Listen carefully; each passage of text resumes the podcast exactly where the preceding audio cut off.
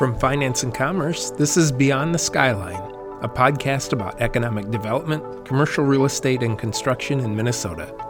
Above all, it's a show about what's next, creativity, and the innovation and technology that are changing how we work and shaping the future of business throughout our state.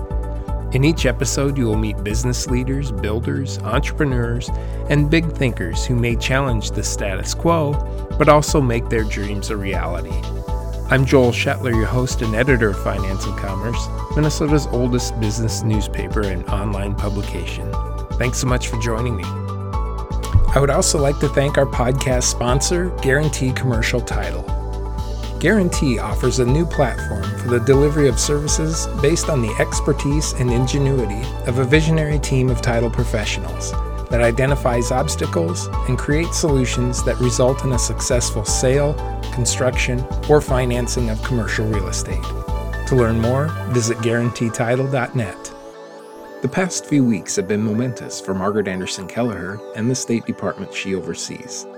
In early November, the Minnesota Department of Transportation officially wrapped up its twenty twenty-one construction season, which advanced or completed more than two hundred sixty projects, including the mammoth two hundred thirty-nine million dollars four-year overhaul of Interstate thirty-five W south of downtown Minneapolis. More recently, the federal government announced the passage of the one point two trillion dollars bipartisan infrastructure bill, which will deliver billions of dollars to roads, bridges, mass transit, and more in Minnesota. In the following interview, Anderson Kelleher speaks with reporter Brian Johnson about the passage of the federal bill, the newly completed construction season, the future of transportation funding, and more.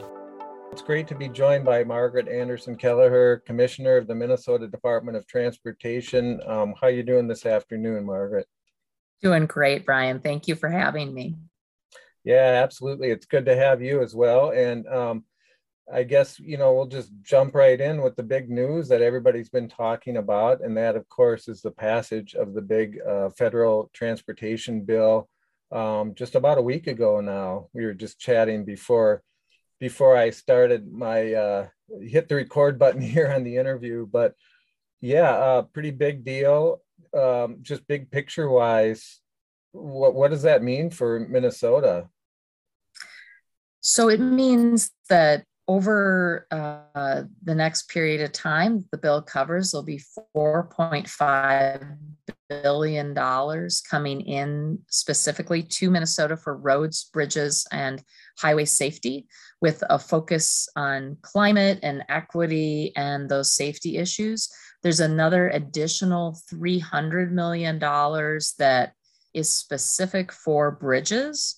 And a portion of that is also set aside for local communities, non, non-state highways, so cities and counties um, as well. And it also has sixty-eight million dollars for electric vehicle charging, and we can kind of dive in and talk about that, as well as uh, eight hundred eighteen million dollars for public transportation. Largely that public transportation money uh, will likely go to the Metropolitan Council.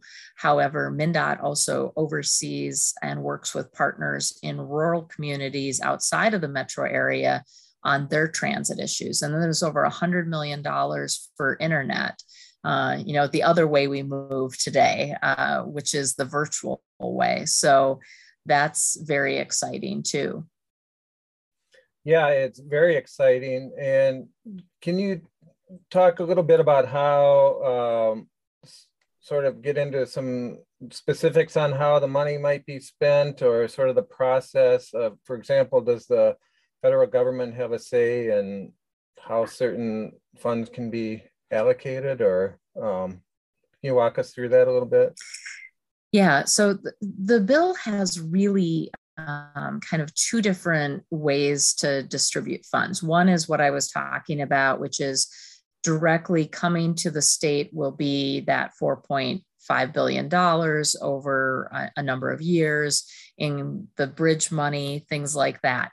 There's also a number of programs that states and communities, uh, cities, counties, others can apply for that are more specific to maybe a type of infrastructure. So there's going to be more bridge money that is available that the state um, will be interested in for particular bridges.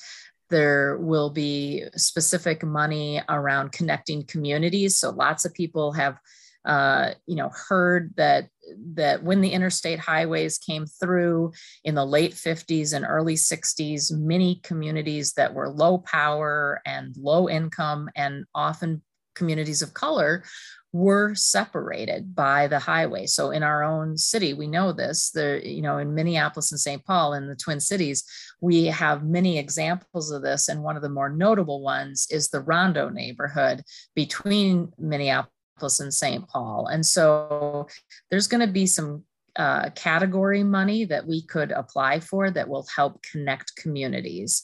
And that's very exciting uh, to have available in the bill. Yeah, and I, uh, my understanding was there are some, there is some additional funding that uh, state D O Ts or cities can apply for that uh, requires some matching some matching funds. Is, is that what you're talking about there? Or is that a, a separate deal? Yeah, so we, we don't know one hundred percent yet what will need to be matched and what won't need to be matched. We're, we have uh, some early indication that some of the bridge money may be one hundred percent federally funded uh, as a real effort to try to take care of these, you know, critical safety issues on our system, as well as economic issues. You know, many of your listeners probably know when, when a bridge uh, starts to fall into disrepair, or there's something that we have found wrong with a bridge, then we have to close that bridge or take it down to, you know, maybe two lanes instead of four lanes.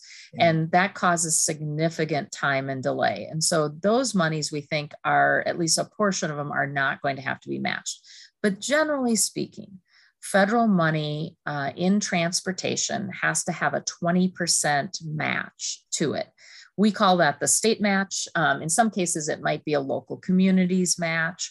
But that is an important concept here, because that definitely means that, you know, we're, we have some ideas about how these funds could help Minnesotans.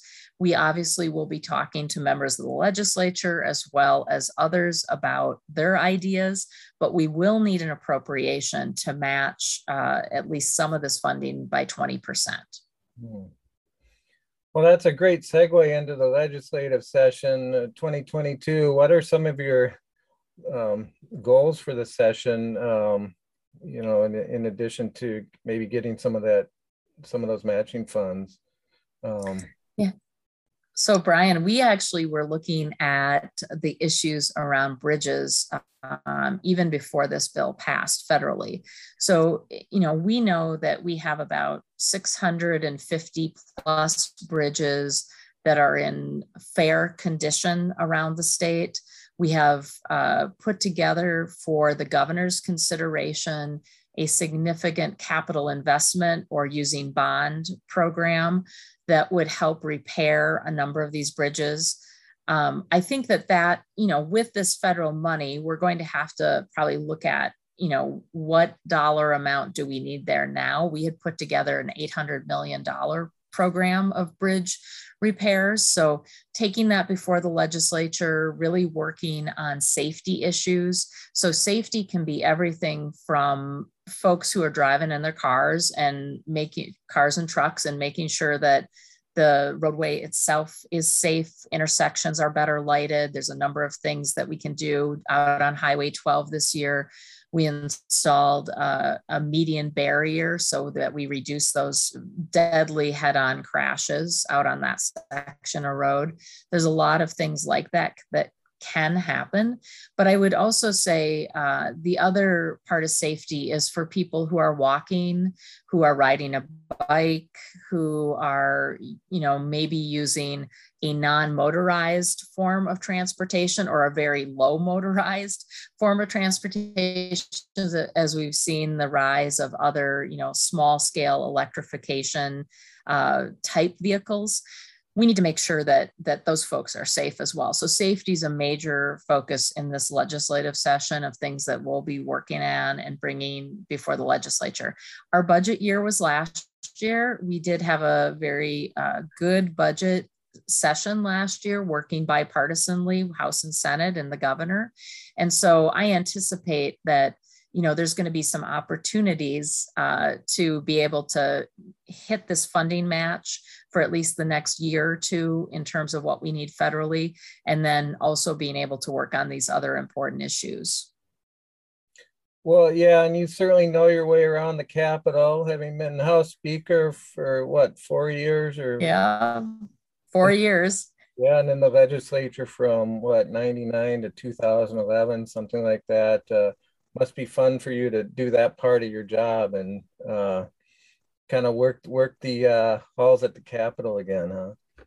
Well, I think that, you know, one of the things that's been very nice to me for, for me is reconnecting with former colleagues who are still in the legislature, but also getting to know, you know, new new folks who are in the legislature and really, uh, you know, uniquely being a former legislator, you understand some of the pressures that those legislators are under. You understand the rhythm of their schedule and kind of what they're juggling and, and dealing with. And so I think that's been helpful in connecting with legislators to be able to really share that perspective. Um, but it's also been really fun to have legislators be curious about how an agency like MnDOT works, right? And so that's been really a, a joy to be able to share more information about all aspects of MnDOT with folks. Yeah, and sorry about the ringing phone here in the background. It happens.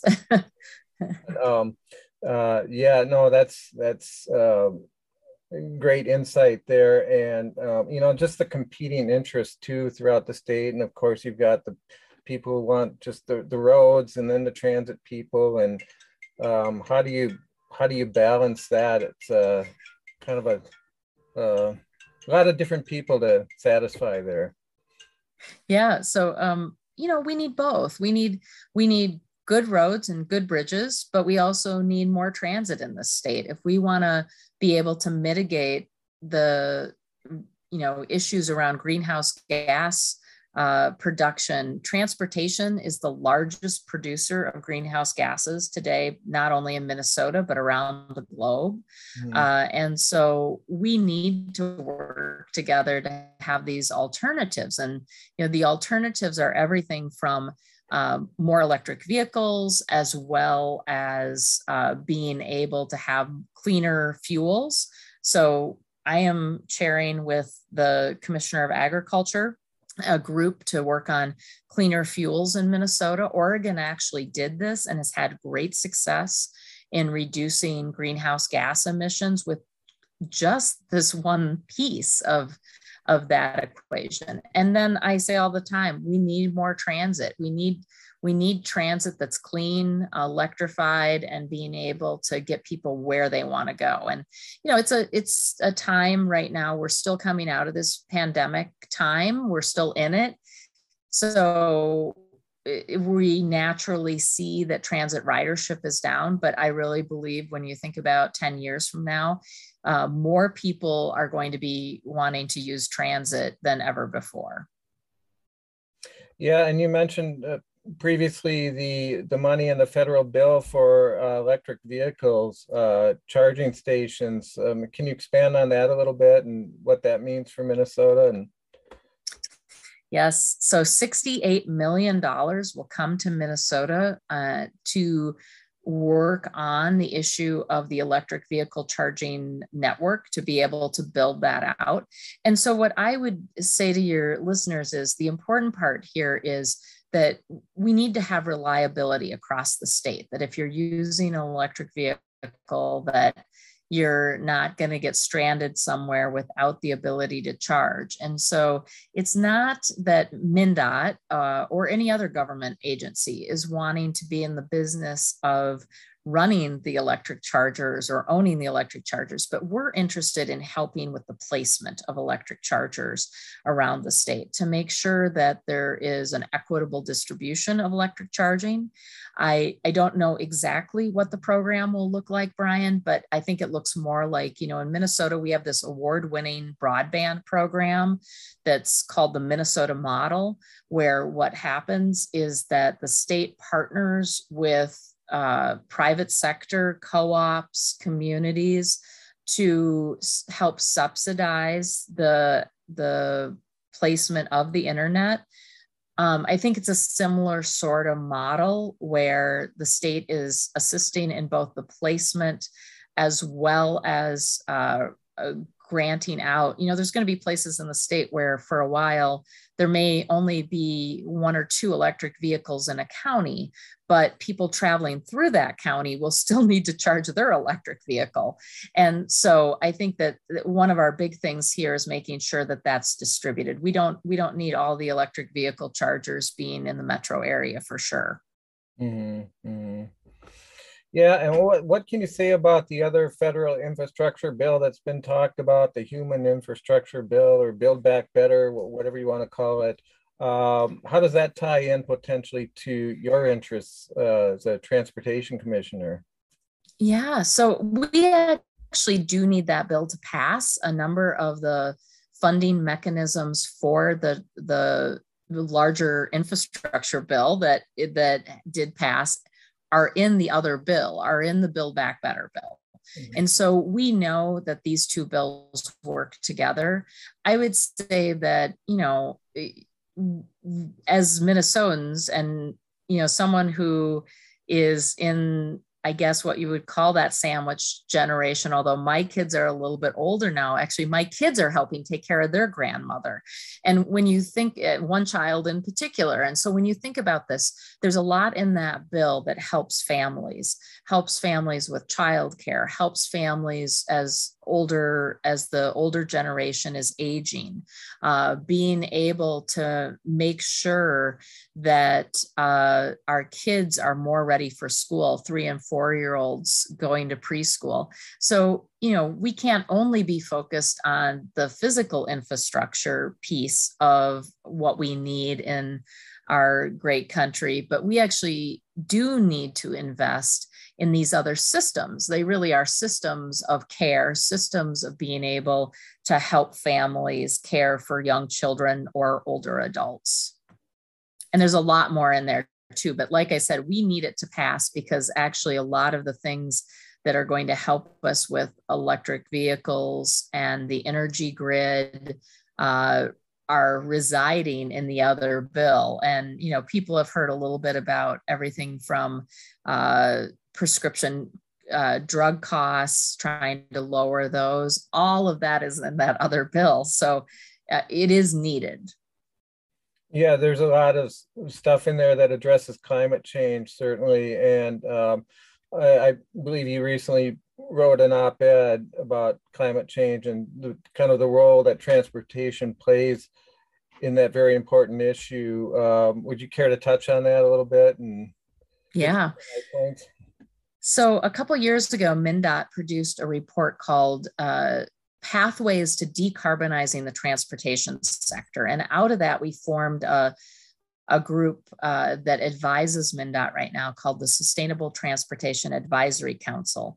And that includes folks from the private sector, from advocacy groups, as well as the public sector, who are talking about, you know, how do we Uh, lessen the effects of greenhouse gases on Minnesota and beyond, because this isn't singularly just Minnesota. But so we've been working on a, on a number of things.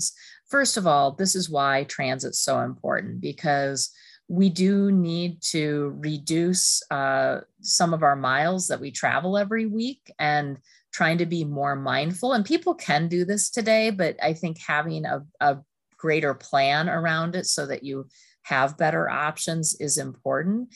But one of the things is, you know, being more mindful about the trips you're making.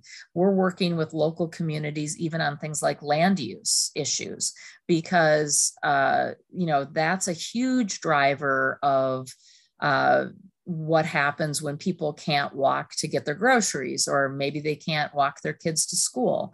It's really about that marrying up of transportation, land use, other, other issues. But we also do need to be working on cleaner fuels, as well as this electrification plan, because we know electric vehicles are coming our way. Um, it, we We it's not overnight, but we can see that this is an important uh, thing that's happening. Yeah, and you know, uh, you know as well as I do that some of the big automakers have already announced that they're going to stop making these ICE vehicles, uh, internal combustion engine vehicles, after what, twenty thirty or twenty thirty-five or something. So it's definitely coming. Right. It is. It is. And when I think about it, I also, you know, that's why the clean fuels part is still important, because we know, you know, cars and trucks are being built better today than ever before. They last longer. People hold on to them longer.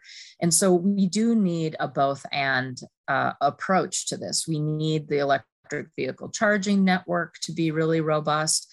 At the same time, we also need to make sure what we're putting into those combustion engines is, is polluting less, because it is directly affecting our greenhouse gas emissions.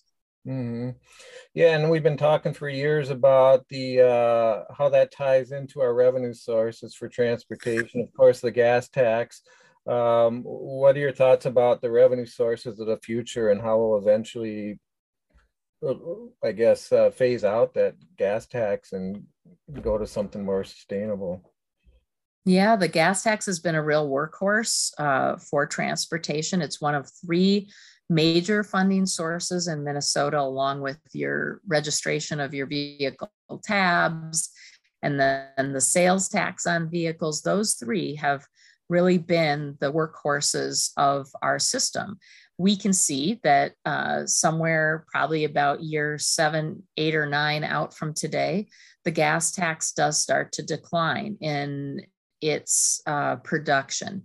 Doesn't totally fall off, but what I think what it means is that we really have to have this both Minnesota and national conversation about how are we going to pay for the infrastructure that we need.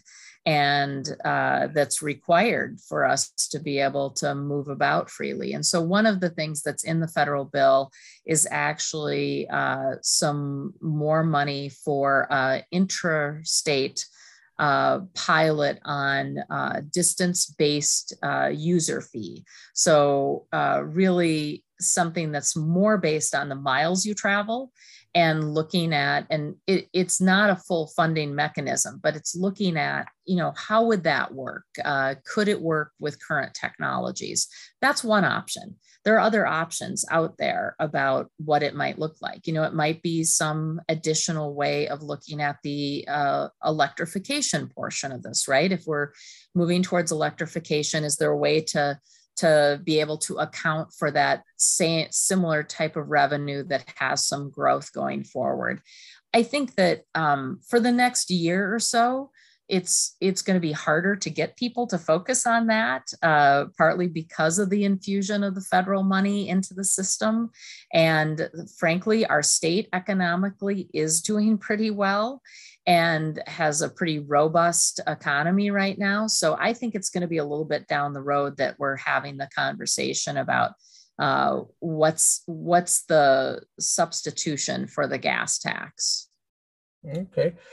And I guess while we're looking down the road, we can also look into the recent past, which is, I know that MnDOT just recently announced the completion of another construction season, two hundred sixty-one projects completed or advanced, I believe. Um, what are your thoughts on that? Some certainly some big projects, uh, uh, I thirty-five W at ninety-four immediately comes to mind. Huge two hundred thirty-nine million dollar project. I think everybody's just glad to see that done. But, um, four years, four years of patience by people uh, having to change their routes, drive in different ways. Uh, it has a state-of-the-art bus facility right at Lake Street with, you know, Metropolitan Council's bringing online a number of bus rapid transit lines that will also use that corridor. It's super exciting, but we also had projects like Highway fourteen between uh, Owatonna and Dodge Center. Highway fourteen being a real workhorse of a road across southern Minnesota, and uh, needed safety upgrades where the roadway is now divided, uh, four lanes. Uh, really, we see a lot more traffic going between Rochester and thirty-five W nowadays over to Mankato. So that's a big one. Um, we have a number of projects uh, that completed out to the west or are in process. We have sort of phases of projects up on ninety-four going out of the Twin Cities. Uh, I was just up at the, what was once called the Brockton Interchange. It's now called the Dayton Parkway Interchange.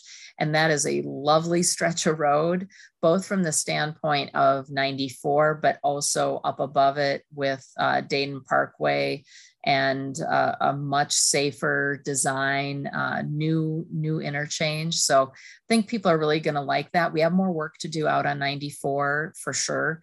Uh, the Highway twelve project that we were working on this year, which is really a safety project. There's been too many, too many fatal crashes and life life-changing injury crashes on Highway twelve, U S twelve.